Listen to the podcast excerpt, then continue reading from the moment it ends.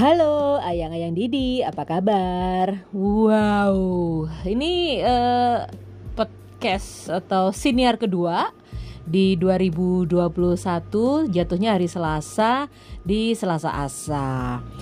Uh, ada yang berbeda di hari ini ya karena ya bisa dibilang kalau ayang-ayang Didi mengikuti siniar di bulan Desember kemarin, kondisiku memang up and down gitu. Jadi kadang-kadang yang hype banget, yang kadang-kadang aku bisa posting sampai nangis-nangis gitu. Karena memang kondisinya uh, up and down seperti itu dan di hari ini dari pagi itu aku sudah beraktivitas ya karena aku memaksa diriku untuk keluar dari zona rebahan. Asli, aku tidak melakukan pembenaran atas depresif momenku yang membuatku sangat mencintai kamar dan tempat tidurku. Aku tidak membenarkan itu, tapi memang itulah adanya bahwa 2020 tuh aku cinta banget sama kamarku, cinta banget sama tempat tidurku yang aku siapa pun mau menarikku dari situ akan kesulitan. Tapi di awal tahun ini aku merasa aku sekarang kesulitan karena Iya, akhirnya aku nggak ada kerjaan, akhirnya aku apa namanya ya nggak ada uang masuk gitu, sementara masih banyak yang harus diselesaikan. Dari aku beraktivitas pagi hari sampai siang sampai aku harus berteduh karena tadi Surabaya hujan deras banget gitu ya. Terus pulang ya ada meeting juga gitu. Eh, alhamdulillah lah, aku aku bersyukur punya teman-teman yang masih mendoakan aku, misalnya mendoakan kamu cepat sembuh ya, kamu sehat ya, kamu kuat ya, kamu semoga ada project buku lagi ya, kamu semoga ini ini. Teman-temanku mendoakan itu dan aku merasa doa teman-temanku itu mulai terkabul satu persatu. Termasuk tadi aku meeting tentang project buku yang doakan deal ya. Nah, sepulang dari perjalanan itu, uh, sepulang dari meeting itu dalam perjalanan aku mikir gini, ya Allah, kenapa ya? Kok sekarang ini rasanya susah banget. Nggak kayak dulu yang apa-apa tuh kayaknya gampang. Asli bener. Jadi aku tinggal tik gitu tuh eh semuanya ada di depan mata. Eh, kadang-kadang kemudahan-kemudahan itu datang tanpa alasan gitu loh. Jadi hidupku tuh sangat mudah banget di masa lalu. Dan aku bertanya-tanya gitu loh kenapa ya? Kok ini rasanya sulit banget menjalankan nggak seperti dulu dan aku tidak pernah membayangkan aku akan ada di titik ini karena kemudahan-kemudahan yang aku dapatkan dulu. Akhirnya aku merasa tercerahkan, justru tercerahkan di perjalanan pulang tadi dalam rintik gerimis. Mungkin gerimisnya mengandung ini ya, mengandung doa yang diijabah gitu ya. Jadi aku punya satu jawaban gitu loh. Kenapa sih Didi Cahya yang sekarang itu merasa semuanya serba sulit, semuanya serba sukar. Karena karena aku pernah merasakan kemudahan. Karena aku pernah menikmati kemudahan. Kemudahan-kemudahan itu aku rasakan, sehingga saat kemudahan itu menghilang, yang aku rasakan adalah kesulitan. Semuanya serba sukar paham maksud itu nggak sih? Gini gini gini gini.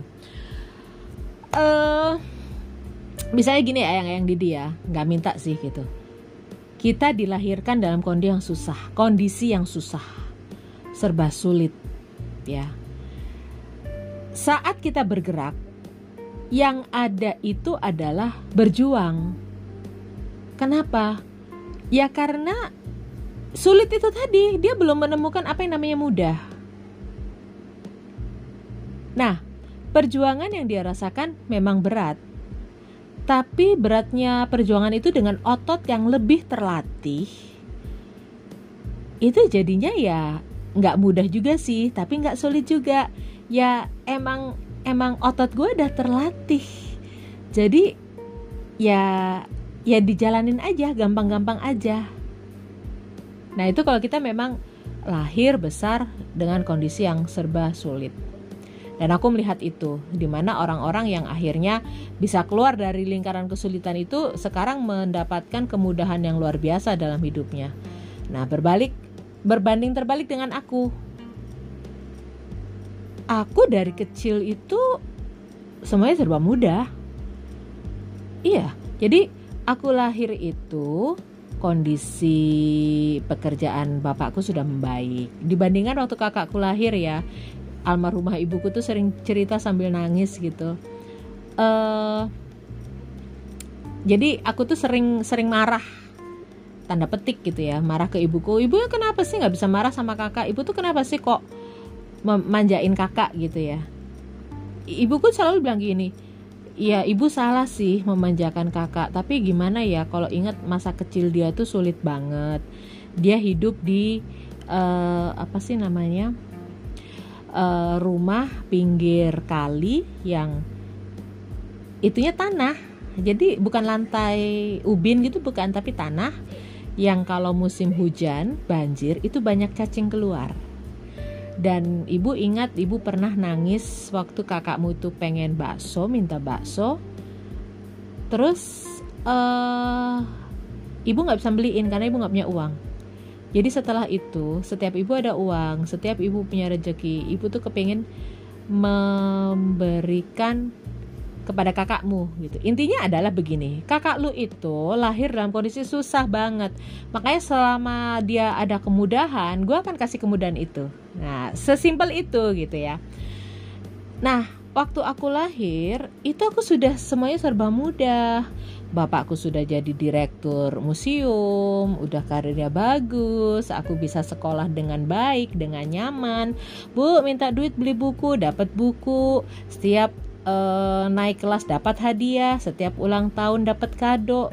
Enak banget, mudah banget. Dan untuk urusan sekolah itu amat sangat lancar sekali.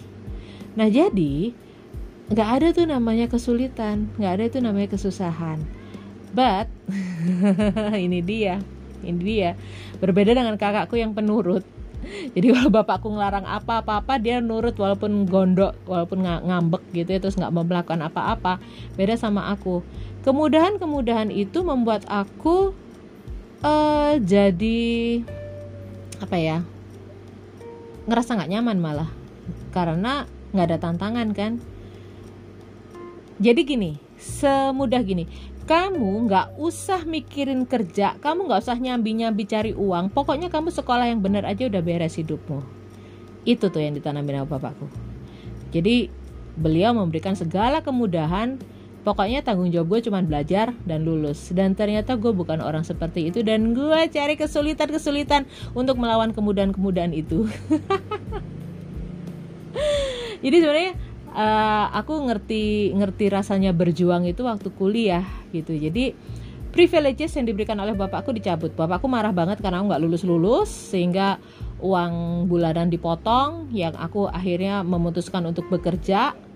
Jadi uh, aku udah sebenarnya udah selesai sih kuliah segala macam udah kelar. Tinggal skripsi. Skripsinya juga gantung jadi tinggal itu doang Cuman aku ngerasa saat aku lulus aku harus balik ke Surabaya. Aku harus kembali lagi ke masa-masa yang seharusnya mudah tapi justru menyusahkan aku. Jadi rumah ada apa ada gitu ya. Nah, udah. Nah, setelah fase itu aku mengalami kesulitan gitu, tapi akhirnya bisa bisa mendapatkan sesuatu yang lebih mudah. Pekerjaan mudah, karir mudah, uang mudah, walaupun aku uangnya nggak berlebih tapi paling nggak habis gajian pengen makan steak daging yang medium rare aku bisa makan gitu kan. Itu itu bersyukur banget itu kemudahan banget. Nah jadi aku sudah merasakan kenikmatan kenikmatan itu. Sudah merasakan kenikmatan kenikmatan itu dan tiba-tiba saat kenikmatan itu nggak ada privileges itu nggak ada aku nggak punya karir aku nggak punya pekerjaan aku pengangguran nggak punya uang baru kerasa bahwa aku itu sedang dalam kesulitan. Kenapa? Karena aku pernah merasakan mudah. Aku pernah merasakan enak. Jadi saat sekarang itu semua menimpa tuh rasanya susah banget. Karena apa? Ototku tuh nggak terlatih, boys. Ototku nggak terlatih untuk ulet ototku tidak terlatih untuk bisa menghadapi kesulitan-kesulitan itu karena aku sudah merasakan yang namanya mudah. Kalau memang segala sesuatu bisa mudah, kenapa aku harus menempuh yang sulit? Jadi uh, bagaimana aku menjadi penyiar, bagaimana aku menjadi uh, akhirnya jadi PD, akhirnya jadi GM itu bukan karena kepintaran atau prestasi, tapi memang kemudahan yang aku dapat. Kemudahan, semuanya ditawarin, bukan aku mencari. Nah, di saat aku harus mencari, di saat aku harus harus membuka jalanku sendiri di situ di situlah aku merasa sulit. Merasakan kesukaran kesulitan. Karena memang sebelumnya serba mudah. Gitu. Jadi uh, aku aku akhirnya merasa bahwa ini bukan masalah jatuh dan bangun timbul dan tenggelam tapi ini adalah satu fase yang tidak semua orang harus mengikuti fase seperti ini. Ada kok orang yang dari lahir enak sampai mati pun enak itu juga ada gitu ya. Tapi ada orang yang jatuh bangun jatuh bangun. Cuman itu karena begitu banyak kemudahan yang dirasakan di masa lalu, jadi apa pun kesulitan di masa kini rasanya sukar banget dipecahkan, sulit banget untuk bisa ditempuh. Ya, akan berbeda dengan orang yang hidupnya tidak terlalu dinamis, tidak terlalu naik turun, tidak terlalu grafiknya tuh flat ya. Kayak apa uh, mudah-mudah terus uh, miskin-miskin terus, kaya-kaya terus tuh ada gitu. Dan mereka pasti yang dirasakan kalau misalnya ada di bawah terus gitu ya. Yang dia rasakan sekarang tuh bukan kesulitan, tapi ya memang ya memang dari dulu kayak gitu. Jadi dia jalanin aja dia nikmatin aja. Ada kok orang-orang seperti ini orang yang merasa cukup orang yang tidak punya ambisi orang yang uh, merasa ya sak sak dermo urip sak dermo gitu ya. Apa dikasih oleh Tuhan ya itu yang aku nikmati itu ada ada. Jadi dia tidak akan mengalami kes, merasakan kesulitan dalam hidup. Tapi kalau misalnya aku masuk ke area mereka nah itu yang aku aku katakan kesulitan aku katakan kesukaran karena aku merasakan hidup yang lebih enak dari itu. Nah jadi siapa pun kalian ayang-ayang Didi di mana pun kalian apa pun kesulitan yang kalian hadapi coba kita melihat bahwa ini terjadi masalah rasa kok aku merasa sulit aku merasa sukar karena aku pernah merasakan mudah. Karena aku pernah menikmati kemudahan. Jadi saat kemudahan-kemudahan itu dicabut rasanya sulit. Dah nih wong tekok lahir sampai tuwek sampai mati ku uripe apes terus. Ya dia tidak akan merasakan kesulitan karena emang hidupnya gitu. Kita melihatnya dia adalah orang dalam kesulitan tapi dia melihat hidupnya sebagai orang yang yang memang hidup gue di sini. Hidup gue kayak gini. Nah jadi uh, aku merasa di 2021 tuh yang perlu aku lakukan adalah mungkin menggeser sudut pandang. Dari yang aku merasakan ini sebagai satu kejatuhan aku geser ke sesuatu yang rasa yang berbeda karena selama ini aku merasakan kenikmatan merasakan kesenangan sekarang aku merasakan sesuatu yang itu tidak aku rasakan jatuhnya rada bulat ya, agak sulit dipahami. Tapi sebenarnya gampang itu gini loh. Kita merasakan susah karena pernah merasakan mudah. Aku ulang ya. Kita merasakan susah. Kita merasa susah. Jadi susah itu rasa sebenarnya rasa. Saya hidup kita sama aja. Sama aja ya. Jadi kita merasa susah karena pernah merasakan mudah. Seandainya dulu hidup kita nggak mudah-mudah amat, sekarang ini bukan susah Oke, okay, you get the point. Nah, jadi uh, ya aku akui aku sekarang dalam kesulitan yang luar biasa. Tapi kesulitanku yang menurutku luar biasa itu ternyata bukan apa-apa bagi orang yang kesulitannya lebih dari aku karena aku merasa luar biasa karena aku pernah mengalami hal yang lebih enak dari ini kok gitu. Jadi tekadku sekarang adalah aku ingin mendapatkan kembali privilegesku. Aku ingin mendapatkan kemudahan-kemudahan itu lagi. Aku ingin mendapatkan posisi-posisi yang membuat aku lebih mudah untuk bergerak dan itu juga kalau aku misalnya udah kehilangan semangat ya kalau aku udah kehilangan semangat kalau kamu seorang pejuang depresi kamu akan tahu kok betapa sakitnya up and down. Bukan masalah keimanan bukan masalah apa tapi karena ya ya ya I just can feel it but I cannot tell you about how I feel gitu kan. Jadi yang sekarang bisa aku lakukan adalah pantang mati sebelum merdeka. Ya kematian kehidupan kan Gusti Allah yang ngatur ya tapi aku akan terus berjuang dengan mengatakan pantang mati sebelum merdeka. Merdeka dari membebani orang lain, merdeka dari mikirin orang lain.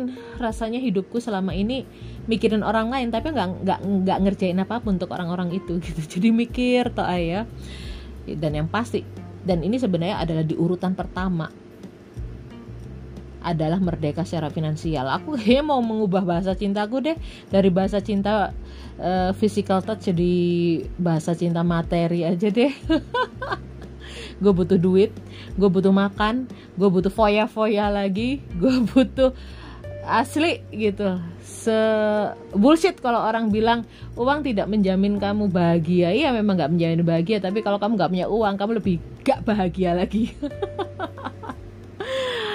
aku pengen meraih apa yang pernah aku rasakan dulu aku pengen meraih lagi kenikmatan-kenikmatan dulu, kemudahan-kemudahan dulu. Aku tidak mau berada di bawah terus-terusan. Gimana caranya? Ya at least aku mulai dari rasa dulu. Jadi aku harus mereframing.